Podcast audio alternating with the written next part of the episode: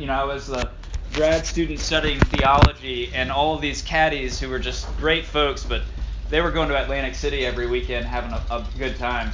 They had genuine questions, and when we go to a bar together, they'd, they'd totally open up, and they were some of the best conversations I ever had. So I don't have a whole lot of expectations for this time, but I, I'm hopeful that we'll have um, great questions and, and just a great conversation. So um, we are super grateful for the folks at Henry's on the market for having us. They've been kind enough to kind enough to let us use this room, which is awesome for free. So please drink up and tip well. That would be awesome, actually, so we can keep doing this.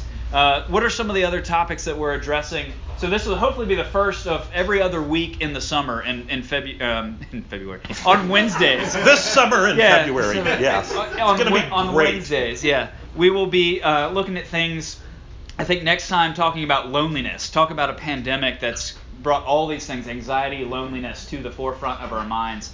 Um, questions about ethics, you know, relationships, all these things, uh, are just substantial stuff that we just wanted to talk about and, and, and hear from y'all. So um, tonight's anxiety, though. Mm-hmm. Um, and why would we talk about anxiety, Brian? Well, I think we would talk about anxiety for a lot of reasons. Uh, and I just have to say, it was very amusing tonight. I don't know how many of you saw the sign right when you came up the stairs. Um, that was, it was like, they must have heard what we were talking about. Um, the sign from the restaurant just says, don't think, go drink, or something like that. Um, sorry.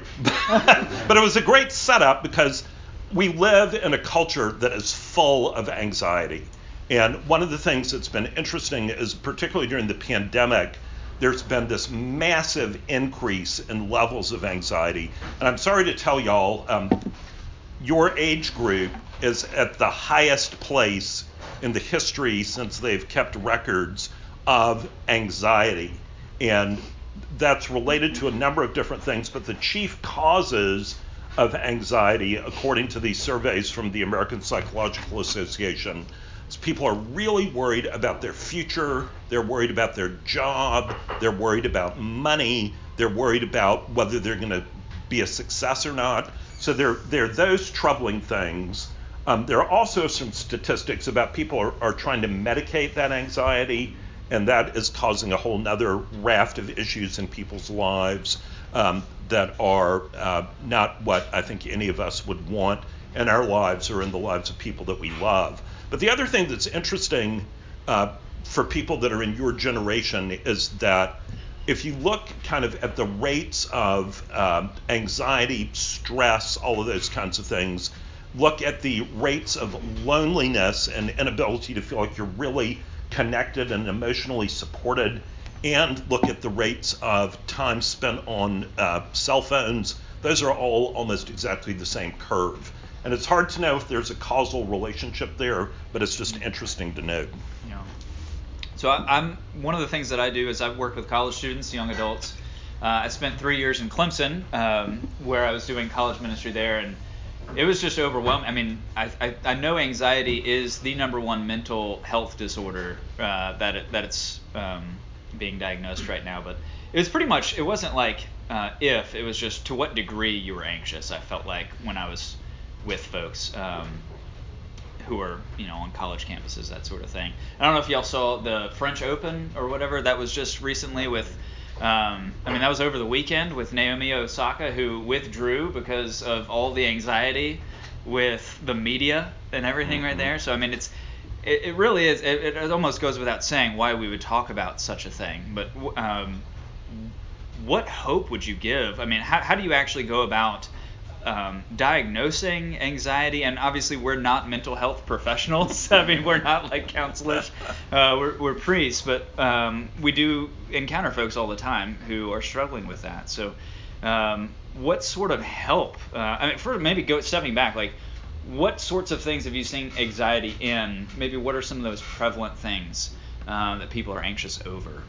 Uh, I think that's a great question. I think there, there are a lot of things. Everybody's stress and anxiety feels very personal um, to that person. Um, but I would say broadly with people that I talk with, because I've talked with a lot of different folks through my role at the church, um, there's a lot of anxiety about relationships. There's anxiety about family relationships and stresses within family. Um, particularly people who are um, like y'all in that stage of trying to establish your independence and still having a good relationship with your family, but trying to be your own person. There's anxiety around that. There's so much anxiety around career um, because your generation, I think, more than when I was coming along in school, there's been such an emphasis on you have to succeed, you have to have an impressive job, you have to have to have to there are all these have to's and nobody can achieve all those things and so then there's anxiety um, if you haven't accomplished that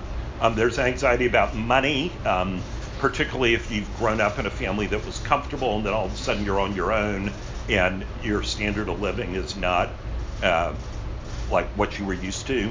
Um, and then there's anxiety about spiritual stuff about what do I believe, what is ultimate truth for me, um, what do I believe the purpose of my life is. You know, all these purpose and meaning questions are so important, but when you don't know what you believe, there's a lot of anxiety around that as well. Yeah. Um, so, in dealing with folks, what kind of help have you tried to give people who feel anxious? I mean, it's such a wide because I mean, every as you said, everybody's anxiety can be different. But um, what sort of good news or help is there from a Christian perspective when it comes to anxiety? Well, um, the way you put that, it reminds me there's a great scene in the, the Lion, The Witch and the Wardrobe, uh, Chronicles of Narnia, no um, in the movie where um, the beavers are with the children. Sorry, this I won't take long with this. Um, the beavers are with the children, and um, I hope some of y'all have read that story. And they're saying, well, yeah, everything is basically going to hell in a handbasket. And um, Mrs. Beaver says, well, you know, there's always hope, but in a that really sounded more like you might as well just abandon hope. And her husband like smacks her and says, "There's a right bit more than hope. Aslan is on the move." And the point that he's trying to make is that uh, if you truly believe that God is a personal God who loves you and made you in His image, there's enormous hope in that. But I think one of the first things that's so important, if somebody came to see me, the first thing would be just to listen. So I think a lot of people don't have anyone who really listens. Uh, we all like to talk, um, and we like to have noise uh, going, but we don't have a lot of people that will listen and listen compassionately and well. And I think that's something that we're called to as Christians and called to as ministers, called to to do that for each other in the body of Christ. So listening profoundly, I think, is hugely important. And then the second thing is to just think about what is it that you really believe um, about God and about your life and its purpose.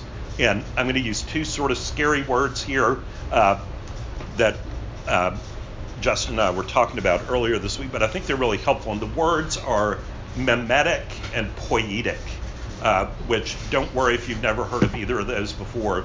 But mimetic basically describes the way the world was maybe up until the 1850s or so. And it's the idea if you live primarily in an agricultural kind of world, um, you know that your ability to grow crops doesn't depend just on you. There are huge things like rain, weather, drought, all of these things that you have no control over. And your job, if you're a farmer, is to fit yourself in into the givenness of the universe. You may want to go and plant uh, something that requires lots and lots of water in Charleston in August. Uh, but if you did that, uh, you know, prior to the 1850s, everything would die because you, there's a givenness about creation, and so people fitted themselves into that givenness. And what's happened now, and that's what's called a mimetic world. We're now in a poietic world, which basically means that all the responsibility feels like it's on you to make your own world, to make your own identity, to make your own purpose, and that there, there are so many options. And we, through technology and everything else, have been able to um, overcome or think we've overcome the givenness of the world. But the fact of the matter is, is all it takes, if you've ever been in Charleston after a hurricane, or if you live in the north and there's been a big ice storm and you lose all power and you can't drive anywhere, all of a sudden you realize that this whole poietic, we're in control of everything, is just an illusion. So I think thinking about that, thinking about who do you believe Jesus is, who do you believe God is, um, do you think it's just good advice about how to live, or is there a real person who wants to be in relationship with you? Those are all questions that are important. And you know, of course, the base question when you're listening is what's contributing this anxiety? When do you feel it? What does it feel like? Um, where are the times that you feel joy and you don't feel stress? You know, all those kinds of things. Yeah. You mentioned one of the things that I think goes unspoken a lot in our culture. Um, that's operating really under the surface, which is the existential angst of trying to create your own meaning in life. It's trying to you have to follow your heart, do, you know, find what it is that you really are. If you ask, I mean asking folks like who are you? What what you know, what are you passionate about? It's crazy how many times I meet with folks and they have no idea what they're passionate yeah. about, what they want to do, and there's angst with that. There's anxiety with trying to cultivate and figure out um, it, it, if all of life is about just figuring out who you are and expressing that, there is a lot of pressure behind that. And when people don't measure up to that, no wonder there's a lot of angst to it yeah. and anxiety. Well, and I think the other thing that really builds on that is that the way our uh, education system is structured, and congratulations to all of y'all that just graduated from Boston College and other places. Um, but the way our education system is structured, the whole point of it is to like get a job. It's not about um, asking big questions about how to live a meaningful life. Maybe a little bit in Catholic colleges, but uh, by and large, it's about getting a job. And the problem for a lot of people is you've been conditioned to think, well, I need to get a job where I can make a lot of money. And if I've got several offers, I want the job where I can make the most money. But the problem is the desire of your soul and your heart might be for things that have nothing to do with your job. And then you go and you're having to spend 80 hours a week doing something that you feel like is sucking your soul out every day. And so you've got this dissonance between where your heart wants to go and what you feel like you have to do for your job. And that obviously causes a lot of anxiety. I think one of the things that for me um, I appreciated about the Christian faith was that it teaches that God made man both body and soul. Mm-hmm. And I've seen um, maybe two extremes and two things that I would want to avoid with the whole topic of anxiety being, on the one hand, that this is purely just a physiological issue, that it's just your body. Uh, and that's all it is. And I feel like to like the secular person, that's probably where they're gonna go. They're just give me the medication. This is just purely my body. Um, I don't want to address maybe the, the heart issue, the, the spiritual component underneath. Then you also have things that maybe the church has perpetuated, which it's viewing it primarily as a spiritual right. issue. That if you just pray hard enough, if you just do your part spiritually enough, you'll be you all better. You shouldn't right. be anxious. But the and if you still are, don't come to church anymore. Yeah, exactly. Yeah. But the Christian message is that humans are both body and soul, and because of that, we experience both anxiety because of yeah, our bodies are actually, we believe, fallen. We we are have bodies that are um, sinful, and so we have things that the world is not as they should be in in our bodies and in our souls. And so I think that's important as we talk about anxiety, um, recognizing that the solution isn't just to focus purely on the body, nor purely on the soul, but it's mm-hmm. it's both of those. And that was freeing, I think, for me. Maybe coming from a more spiritual background, I grew up in the church, that sort of thing, but realizing that like yeah actually um, our bodies are play a significant role and um, something you alluded to earlier like it, our bodies keep score over mm-hmm. time living yeah. in this frenetic world you you can't just drink five red bulls and five coffees a day and expect you know things to be, be okay fine. if yep. like that's not the way you were designed yeah um, and so your body will keep score and it will the one way to express that is the anxiety that that so many feel today. Yeah, yeah, I think that's exactly right. That's one of the reasons I love Jesus' Sermon on the Mount, which you know most people would say that's Jesus' most famous teaching. Um, even Gandhi, who was not a Christian by any stretch of the imagination, he kept one book in his little cell. He had a little bed and a chair and a little bedside table, and the book he had was the Sermon on the Mount because he said it was the most sublime teaching in the history of the human race. But interestingly, when you read the Sermon on the Mount as a whole, uh, which I'd encourage you to do sometime, it's not that long, um, the centerpiece of it is this whole part about anxiety. where Jesus says, Do not worry. And he says it like four or five times right in a row. And the interesting thing about it is he says, Do not worry about what you will wear, what you will eat, you know, all of these kinds of sort of practical things that for us would translate into what your job is, how you're going to get money for these things. But he says, Seek first the kingdom of God, and all these other things will be added to you. And I think for a lot of us, the problem is we get our priorities mixed up. We're going after the wrong thing.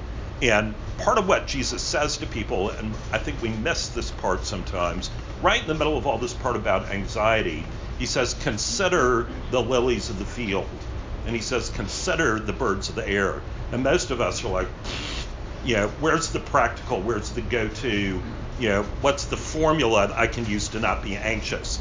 But I think there's a really deep truth there that's important because one of the going back to Tolkien, one of the things Tolkien used to say that was going to be the curse of the modern age was that people were going to wake up in ugly little dark apartments that were boxy rooms. They were going to get up before dawn and get into a boxy little car and drive to an ugly office without a window and work all day long in it. And then they were going to, at the dark, go back out to their ugly little boxy car and go back to their ugly little boxy apartment.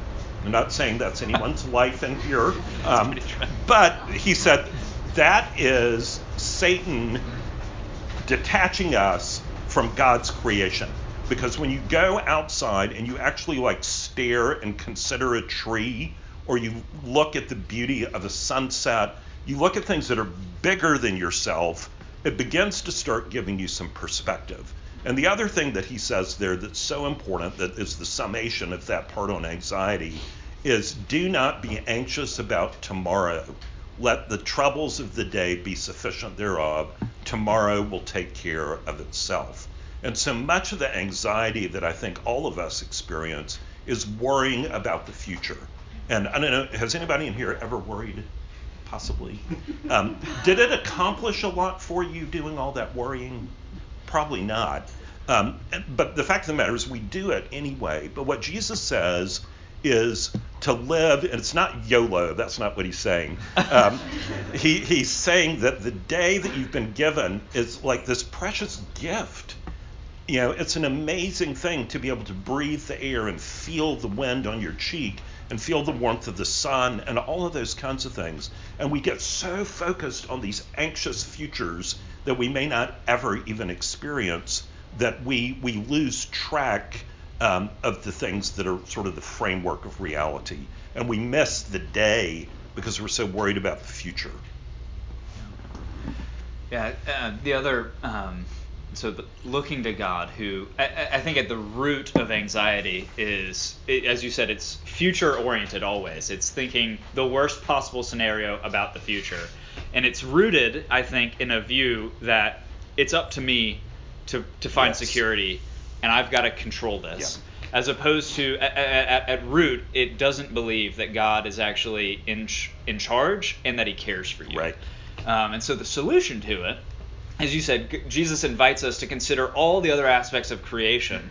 Uh, where he has provided for. Um, one of my favorite stories in the Old Testament, Exodus 16, where he's led Israel out mm-hmm. of out of Egypt, and they're grumbling in the wilderness, and they were like, we, it would have been better for us to die back in Egypt. And it's like, well, no, you were in slavery for hundreds of years. But um, it was basically, um, they're saying we have no food. And so what God does is um, he says, well, I'll, I'll provide food for you. But the trick here is not, he doesn't just give them two years of food to just lock up and store. It's actually only a day by day sort of thing. Because we know that if we had everything, the moment you have security, you're not really worried about God. But God is interested in forming a relationship. And so the whole point of manna from heaven, when He mm-hmm. provides this bread daily, uh, they're, they were told to collect only just enough for that day. They could have as much as they wanted just for that day, and by the night it, it rotted and went away. And I think the manna principle towards anxiety is much like you're saying, Jesus inviting us to consider the lilies of the field, but it's focusing on all the ways He has provided for us, and that He will give us what we need for that day. And, and being able to say, you know what, that's enough. And every one of us, I think, is like, no, just give me a little bit more so I can have for tomorrow because, and we just don't function that yeah. way. I think our hearts uh, fundamentally believe if if we don't do it, nobody else it's not going to happen. Yeah. I think that's exactly right. That story that you were saying from Exodus, you know, prefigures what Jesus says in the Lord's Prayer, which all of us can recite, but we may not think a lot about what it means. But he says, "Give us this day our daily bread," and it's that whole idea of being in dependence on God. And some of y'all may know um, the Mumford song, "The Cave," um, that talks about come out of the cave walking on your hands. Um, when you see uh, dependence, you will understand the Maker's hand. Um, and it's getting at the same idea about dependence on God. And Jesus also says, man does not live by bread alone, but by every word that comes from the mouth of God. And um, I personally uh, do a very good job of making sure I have three meals a day. Uh, as you can probably tell. Uh, but it's also important to realize that we should be feeding ourselves spiritually. And I just encourage you to think about how much time do you put into figuring out what you're going to eat for your meals? Going to the store, figuring out what restaurant you're going to go to, you know, all of that kind of stuff, versus how much time do you put into feeding your spiritual life? And then we wonder why our spiritual life doesn't seem like it's got a lot of vitality. Well, just imagine like if you ate a raisin every day and that was all you ever ate. You would probably not be feeling great or having much energy. So I think that's another part of that principle is to make sure that you are feeding all of who you are, not just your body, but feeding your soul as well. Well, we have a ton of questions. Actually, I just looked here. I was like, All oh right, my goodness, great. This is great. So I like some of these. What are some fun things to do in Charleston? I love no, This, question, this no is, questions off limits this is here. I mean, top rated by TripAdvisor. Number one attraction is uh, Theology on Tap in Yeah. Henry's, Henry's Whiskey Room. Um, failing that, the best the best advice we used to own a bed and breakfast here in Charleston, so we actually got asked that a lot. I think the best advice is to go somewhere south of Broad Street and just get lost. Just wander um, and read signs, look into gardens, just absorb the atmosphere of Charleston. Um, another thing that's great to do is to go on the boat to Fort Sumter, regardless of whether you care about Fort Sumter. It's a great way to get out on the water. And until the early 1900s, 90% of the people that came to Charleston came by boat, and the city's designed to impress you looking from that direction. So I would say go down to that neighborhood and get lost, take the boat to Fort Sumter. So that's my two. Have You got any? I, you know, I'm gonna go with the bed and breakfast er- expert. I think I don't. I wouldn't add much to that, but um, we ha- there's like 20 questions here. It's great. Thank y'all. Um, how about so one of them is how can we use prayer to ease our anxieties or anxiousness? Um, thoughts on that? I think that is a terrific question. Um, first, I would say what you sh- what what will not probably help with that. Um, some people think that like prayer that involves a mantra is the way to like de-stress, and you're like, oh. Um, maybe that works for you. I, I have not had any good experiences with that. But I think that uh, prayer can be very helpful. Several kinds of prayer. Um, one type of prayer that you see in the Psalms a lot, David just pours his heart out to God.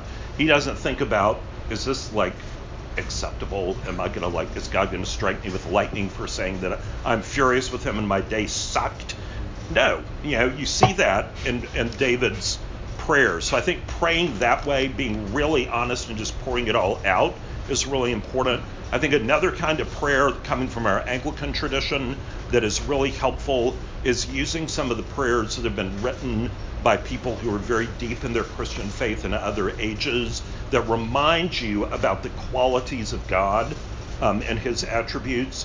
And I think, thirdly, one of the most helpful ways is to pray with someone else and have someone pray for you um, out loud. There's something very powerful about that. Jesus says, when two or more gathered together in my name, I am there in the midst of them. And I think in a mystical way, we come into Jesus' presence when we pray with someone. I had a friend that had a really tough day on Monday that came over to our house and wanted to pray together. And we ended up having this extraordinary prayer time for about, I don't know, 20 minutes. But one of the things he said was that, you know, I felt so alone with this burden before, and being able to pray with someone else made all the difference in the world. And, you know, one of the things we forget because we're sort of uh, independent minded in this country is the Christian faith doesn't really know anything of this idea of me and God against the world. It is a body of people that are together walking this pilgrimage together. That's good. I, I would just to add on to that, probably say what isn't helpful in prayer is to focus on you in prayer. like, I mean, to eh, what I don't know about you, but if you've ever tried to just basically make yourself feel guilty enough to not be anxious, it just doesn't help. Like just being told don't be anxious, not going to help, obviously. So w- what does help in prayer? You're, I think, asking God to remind you of all the ways He has been faithful in your own life, making it as personal as possible. Um, I think asking him to remind you in the history of, of the ways he's worked, mm-hmm. to look mm-hmm. at all this and to cultivate. Uh, you know, um, Philippians four talks about don't be anxious, uh, but through prayer. Yep. And um, with thanksgiving, with supplication, thanksgiving. with thanksgiving's the key part. Uh, present your requests to God, and so it's more than just God help me not be anxious, but it's focusing on the things where He has been faithful and being thankful for those, cultivating that is I think really important. And to kind of go back on what you said a little bit ago about you know the the om thing, and this is a little bit you know sometimes I mean simply because Christians are both I mean human beings are both body and soul, simply breathing can be helpful. Mm-hmm. Mm-hmm. And, and I wouldn't want to denigrate the fact that taking deep breaths, you know, yeah. actually trying to to calm your mind, to get rid of a screen. We didn't even talk about that, but yeah. all the ways that um, I mean, our our phones have and that was one of the things we were going to talk about is all our habits that we do um, form us in this way. And so the the screens that we are addicted to, all of us, myself included, like it reinforces the idea. It, it forms us that we are always need to be going and frantic, that we can never put things down, and that's just going to cause anxiety to flourish in your life. And so to to shut off the phone, to yes. shut it off, and to actually go away to, to breathe. Some of those things may be very helpful, in addition to focusing your heart on on who God is mm-hmm. and what mm-hmm. He's done. Mm-hmm. And I would add to that, being outside when you pray from time to time can be really helpful. Kneeling when you pray can be really helpful. It seems like that wouldn't matter, but there's an aspect of dependence um, that you're enacting with your body that can help form your soul about that as well. But the interesting thing, the next part of that verse that Justin was quoting from Philippians um, about do not be anxious, but present your request to God with prayer and supplication and thanksgiving. And the next verse says, and that your heart will be guarded by the peace of God when you do that. And I love that image because it's like somebody literally guarding you um, because you have taken that approach in dealing with anxiety. Um, boy, there's I, I'm trying to like distill all the questions that are slightly similar, and this is rather challenging actually. But um, one of these is I think we've touched on this. The pursuit of therapy and psychoeducation are occasionally stigmatized by the church. Absolutely. What would you say to a Christian who pursues such things to deal with anxiety? I, I feel like we've kind of touched on that. I've tried to hit to not stigmatize it totally, but I think you do have to be aware that everybody has some sort of worldview that they're looking mm-hmm. at things through. Would you care to? Yeah, I am a huge advocate for therapy and counseling. I think that it is hugely helpful and it's a gift. It's part of the healing um, that I think God wants to work in us through um, human agency. But I do think that it is vitally important what kind of counselor you choose because the the Christian therapy world and the secular therapy world are really different. Christian therapy world, the idea is to listen well and compassionately, as we talked about before, and then to try to bring the truth of God um, to bear on that situation in a way that's life giving for the person. Whereas more secular therapy, a lot of it involves um, helping you figure out what your own solution is to your problems. And that is not always helpful. Um, there are some things that, as Christians, we would say this is a, a life giving way um, of approaching things, and this is a way that leads to death. Secular counseling will never say anything leads to death. That's true. Um, all right, we're gonna uh, we've got a few more here. Um, it seems that Jesus experienced anxiety in Gethsemane, given that. Um, ooh, hematidrosis. Somebody is way smarter than I am. I don't know what that means. I'm assuming the blood. sweating blood. Sweating blood. Yeah. All right. So it seems Jesus anxi- experienced anxiety in Gethsemane. Um, not a perfect comparison, but did he take up our anxieties in his passion? Um, and I'm also, I, I think maybe follow up question is is all anxiety bad?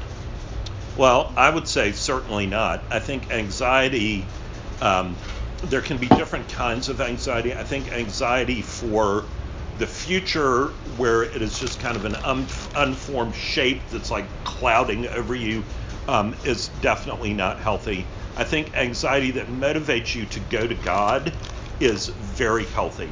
Um, if if the anxiety is not an end in itself, but it's what drives you to God and makes you realize that you're inadequate in your own resources. And I think that's why, and I would definitely say Jesus took all of any part of anxiety that's sinful, Jesus took that on the cross. But I also think that he models for us in Gethsemane the, the right approach to anxiety because he is in prayer with the anxiety. And he, he closes that prayer um, with, you know, he, he prays honestly the prayer of his heart let this cup pass from me if that's possible, but nevertheless, not my will, but your will be done. And he puts himself in God's hands. And anxiety that leads you to put yourself in God's hands is good. And I also want to just remind you in that Jesus is surrounded by his friends. Um, they're not awake. Um, he keeps trying to wake them up, but he didn't go alone in that moment that he knew was going to be really troubling. And it's interesting, we always skip this part. When he goes to Gethsemane, the first thing they do before they go out is they sing a hymn together. And I think there, there's power in that too about the idea of worship moves your eyes off yourself onto God. I think one of the things we haven't discussed, but um, anxiety or worry or fear, they're simply emotions that point to something that you love being threatened. So if you think about anxiety in that sense, like it's showing you what you love whenever you're feeling anxious. So if you think about Jesus um, and even Paul, uh, he Mm-hmm. talks about it, the anxiety that he has for the churches. Right. Um, we we can absolutely feel anxious. It's it's a good thing to feel anxious when my daughter is you know walking a tightrope on the edge of a building or something like that. You know, like just hypothetically. Not that she's ever done that. Uh, would be a, We need to talk. DSS would be on my uh, trail, but no. So, um, but you're what you're anxious about in some ways. It can go wrong in two ways. It can go wrong because we love the wrong things, Mhm.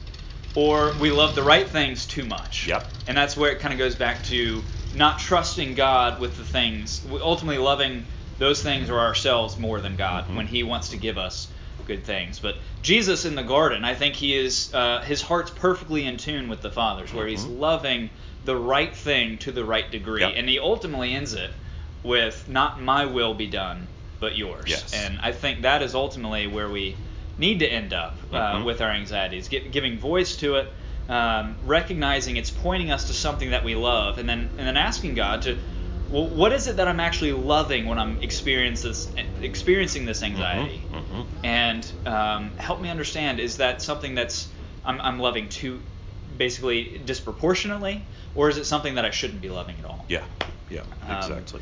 These are great questions. These are y'all. great questions. Good job. This is another one. I want to throw this out there. Um, and I, I guess you can also raise your hand too or speak up, but we had so many of them just going off. Um, so feel free to do that. But uh, what about anxiety in the past, like PTSD? Many people with generalized anxiety disorder worry constantly about things that have already happened.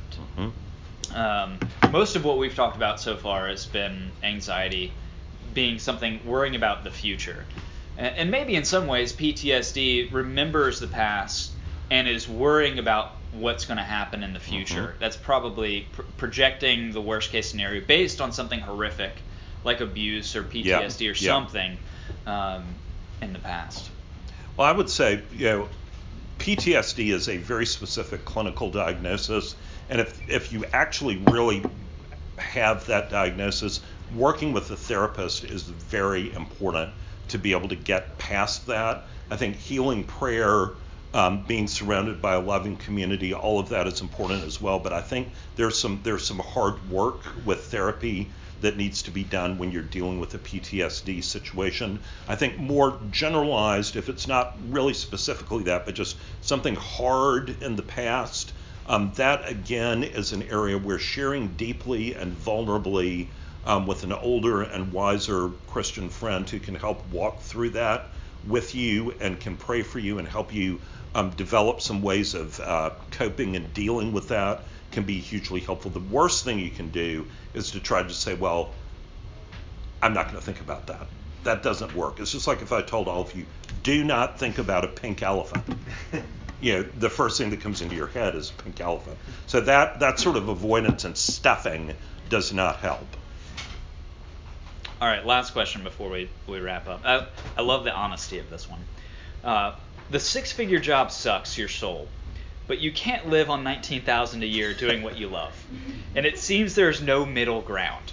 What do I do? That if we could answer that question succinctly, Justin and I would have the six-figure job. Yeah. Uh, so, but I do th- I do think that there there are some things. It's you know, I think that is a very real dilemma for a lot of people. And part of it is to take some time to really think about what is important to you and to think about also the fact that tomorrow is not promised. Most of us live in the presumption that we're going to be around until we're 70, 80, 90 years old. And so we can defer joy. And you've seen those bumper stickers probably that say, don't postpone joy. And um, I think that's a real thing. So um, if you're in the soul sucking job, um, I would encourage you to think about whether there may be some ways to switch to something different and maybe think about maybe there are aspects of your lifestyle that you could let go of that would be okay. And I'm just going to tell you a really quick vignette. I was went to buy some fresh shrimp at this dock on Shem Creek like two years ago, and I was just blown away by how like really enthusiastic this woman was that was selling me the shrimp. And I kept thinking, gosh, she looks so familiar to me. And so I finally said, I'm so sorry, but, you know, I don't want to be rude, but have I met you somewhere before? And she said, Well, yeah, I think actually we have met. And she said, I used to be general manager of uh, a very well known large restaurant in downtown Charleston. And she said, I was making so much money. And she said, But I was working morning, noon, and night. The buck stopped with me, and I was the one that always had to go. And she said, You know, I finally just about had a nervous breakdown. And so I spent some time thinking about what do I love. And she said, What I love is I love the low country, I love the water, um, I love seafood. And she said, I came and approached the shrimp boat company, and she spends three days a week out on the shrimp boat and two days a week working um, selling shrimp that she's helped catch um, to people, and she said, I make like a tenth of what I made before. Um, and I have a little apartment instead of my big house. And she said, I wouldn't trade it for the world. So sometimes it's just having the courage to make the jump um. To something different. Yeah. Um, I'll add to that. The um, has anybody heard the book A Common Rule? Justin Whitmel Earley. no, maybe some a few people. Yes, all right. So uh, such a great it's, book. It's a great one. Just uh, so the whole premise could be summed up in just one diagram. Basically, it's it's eight habits that were learned by this guy who was a missionary in India. He was there, and then he realized I need to actually do stuff on a systemic level to cause real change. So he went to D.C. to try and become a lawyer, and within just a few months, he realized his life was starting to look so different. He was converted to the American lifestyle and um, the American lifestyle of anxiety and busyness and all this stuff. And so he wrote this book saying, trying to answer this question yep. in many ways of, you know, how do I actually? He was a lawyer, so he's working all, you know, all day and night pretty much. He had a family, a wife and kids, and so he was trying to think creatively. What are some habits that I could instill that would counter go against, you know, all the things that his job that was sucking his soul out, you know. And so one of them, for instance, was like not starting the day off by looking at his phone. He realized mm-hmm. the first thing he did coming back to America is he's waking up and he's checking all of his email from all the stuff that he was supposed to be doing. And then or- he would feel really anxious. yeah, Imagine exa- that. Exactly. All the stuff in, in your job that you're supposed to be doing at six o'clock in the morning. Um, but it was even like you know praying, having a time of prayer three times throughout the day to, to have rhythms in it, Mm-hmm. um, to, to turn it off, to turn the phone off for an hour a day.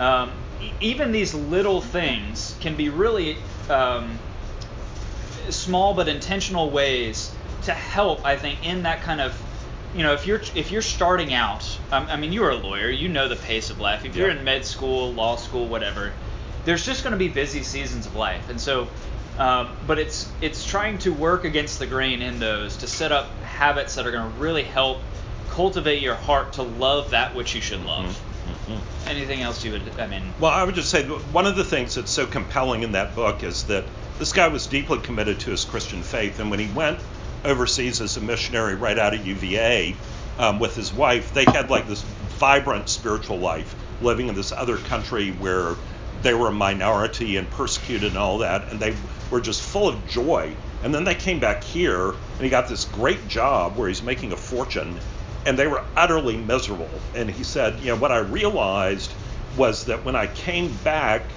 that the the window dressing, the interior decor of my life was Christian, but all the architecture, the superstructure, was the American success ethic, and that that that didn't work. It didn't bring any joy. And so the the habits that he talks about, I really commend that book to you. And I also want to just say, God does call people sometimes to jobs that are really intense and really difficult. And there's a challenge in there of figuring out how to live with purpose and meaning in that. But if God's called you to it, then you will be able to figure out a way to do that. Yeah. Well, uh, boy, this feels. I feel totally inadequate, and giving this a topic such as this, like the time of day. I mean, went to a conference on anxiety for like three days, and even that just felt like Yep. hitting the tip of the Scratching iceberg. the surface. So th- there's really so much, but I think um, we're probably going to call it at this Yeah. point. And I would love to uh, kind of try to wrap things up. What are maybe a couple takeaways that you would give in just the massive shotgun approach that we just gave to everybody? what, what would be a takeaway or two to people maybe in, in summing up what, what all we've talked about? Well, I would say one takeaway is to spend some time considering about where you are spiritually, you know, whether that's just like something that happens on Sundays or if you really um, have a sense of God's presence in your life. I think that makes a huge difference in feeling whether you have to handle everything yourself or not. The other thing is that when you're dealing with anxiety, don't deal with it alone. Deal with it with people that tr- that you trust. Um, it usually means you're going to have to take the risk to be vulnerable, but it's one of those nothing ventured, nothing gained. God didn't design you to walk those things alone. Um, and then the third thing is just to lean into um, what theologians, I'll use that word since this is theology on tap, um, theologians call natural revelation, which is just the beauty of God's creation, to be able to um, learn to see that and not just bypass it and think about if God cares for and created all that, how much more does He care for me? Yeah, boy, I mean, I feel like we really neglected the. I mean, you've mentioned it a couple times, but the role of community, just by even talking to somebody else about really any problem that you're facing, but especially anxiety, when you bring something out in the light, that just goes so far. Um, and like you said, having a friend there who can actually not only listen well, but to offer um, good help is, is really important. I, I would add on to that just, you know, what is your anxiety telling you? You know, what what are the things that it's exposing to you about what you actually love? And then are those things things that you ought to love? Are they disproportionate uh, loves? Um, and and really seeking the Lord in that. And and ultimately, the good news in all of this is that we have a God who actually knows every single aspect of you, who knows the words before you speak them. And so he's near to you, even in, and he's near to the brokenhearted. He's near to those who are anxious, and that's ultimately the greatest comfort I think in Right. anxiety is um, is we have a God who sees you and who knows you, who's with you even in those moments. So, um, well, let me offer a quick word of prayer Sounds to good. finish up, and then you don't have to leave. Uh, I think we have we have till 8:30 in this room, but Brian and I are going to be hanging out for a, a while. There's a roof, couple different places on the roof up there. Um, I'd encourage you to stick around, hang out, and chat. So, uh, would you pray with me? Father, we do thank you for this opportunity to be together. We thank you for uh, meaningful things to talk about. Uh, we thank you that your word actually talks about these things and that we are able to come and, and hear what you have to say on anxiety. We thank you that you draw near to those who are suffering and, and hurting and anxious. Lord, help us to see uh, all the areas in our lives that, that maybe aren't conforming to you and that you would give us the courage to, to surrender them to you, knowing that you care for us uh, more than than anything that we know uh, of a of a of an earthly father who cares for his children. So we just thank you for all this good gift. We thank you for the the people who've uh, served us this evening and and Henry's on the market for giving us this space. We just thank you for all these many gifts in Jesus' name. Amen. Amen. Amen. So when's our next one? Yes, next not next week. Not next week, but don't two, come next week. Next, it's every other week. It'd be great if we could do it every week, but it's as of right now, it's every other week, and it's going to be on friendship. Do you have any friends? I don't know. Come make some. We'll make That's some. That's right. We'll be your friend.